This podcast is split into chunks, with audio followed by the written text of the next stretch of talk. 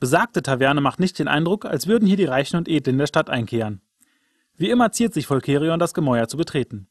Dem Rest der Gruppe jedoch schlägt gleich beim Passieren des Eingangs ein beißender Gestank nach billigem Fusel, noch billigerem Rauschkraut und schalem Bier entgegen. Die Tische sind fast alle voll besetzt. Die meisten Gäste scheinen genauso arm wie betrunken zu sein.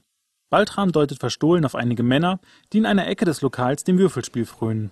Der da hinten in der blauen Tunika, ähm, kann ich jetzt gehen? Hau ab, Feigling. Hey, guck mal, das sind sogar die gleichen blauen Würfel. Dann lasst uns der Gerechtigkeit zum Siege verhelfen. Sagt, spielt man dieses Spiel nicht normalerweise mit fünf Würfeln? Woher habt ihr... Aha, ihr kennt diesen Würfel also? Nun, dergleichen Würfel gibt es sicherlich hundertfach in der Stadt. Und kommt euch dieser Stofffetzen hier vielleicht auch bekannt vor? Er passt ganz hübsch in jenes Loch in eurer Tunika. Worauf wollt ihr hinaus?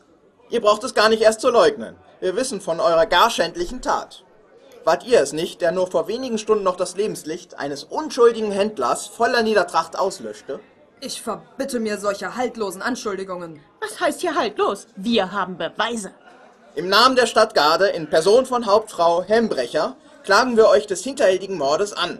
Ihr seid hiermit festgenommen. Narren, mich bekommt ihr nicht zu fassen.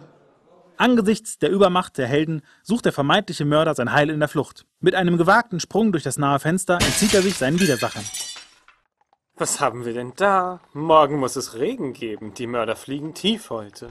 Volkerion, haltet ihn auf! Doch schon ist der Halunke wieder auf den Beinen und hat seinen Dolch gezogen. Zur Seite, Spitzohr, sonst... Sonst was? Sonst gar nichts. Niemand droht ihm helfen. Außer mir. Zum Angriff! Gemeinsam rücken Cordovan und Androsch mit gezückten Waffen vor. Der Mörder leistet heftigen, aber letztendlich erfolglosen Widerstand. Gegen die vereinten Kräfte der beiden erfahrenen Kämpfer hat er keine Chance. Ah, haltet ein! Ich geb mich geschlagen. Und so hat wieder einmal das Gute triumphiert. Riska, schlagt ihn in Fesseln. Die siegreichen Helden schleifen den bezwungenen Mordbuben vor Hauptfrau Helmbrecher. Durch sein Geständnis und die erdrückende Beweislast gibt diese die erleichterte Oleana frei. Ich weiß gar nicht, wie ich euch danken soll. Ohne euch wäre ich auf dem Schafott gelandet. Eure Freiheit ist uns Dank genug und der Sieg der Gerechtigkeit ist unser Lohn. Ich hoffe jedoch, dass es euch eine Lehre war und ihr in Zukunft auf dem Faden der Tugend wandelt. Nach diesem ereignisreichen Tag sehnen sich die Helden nach einem kühlen Getränk und etwas Zerstreuung.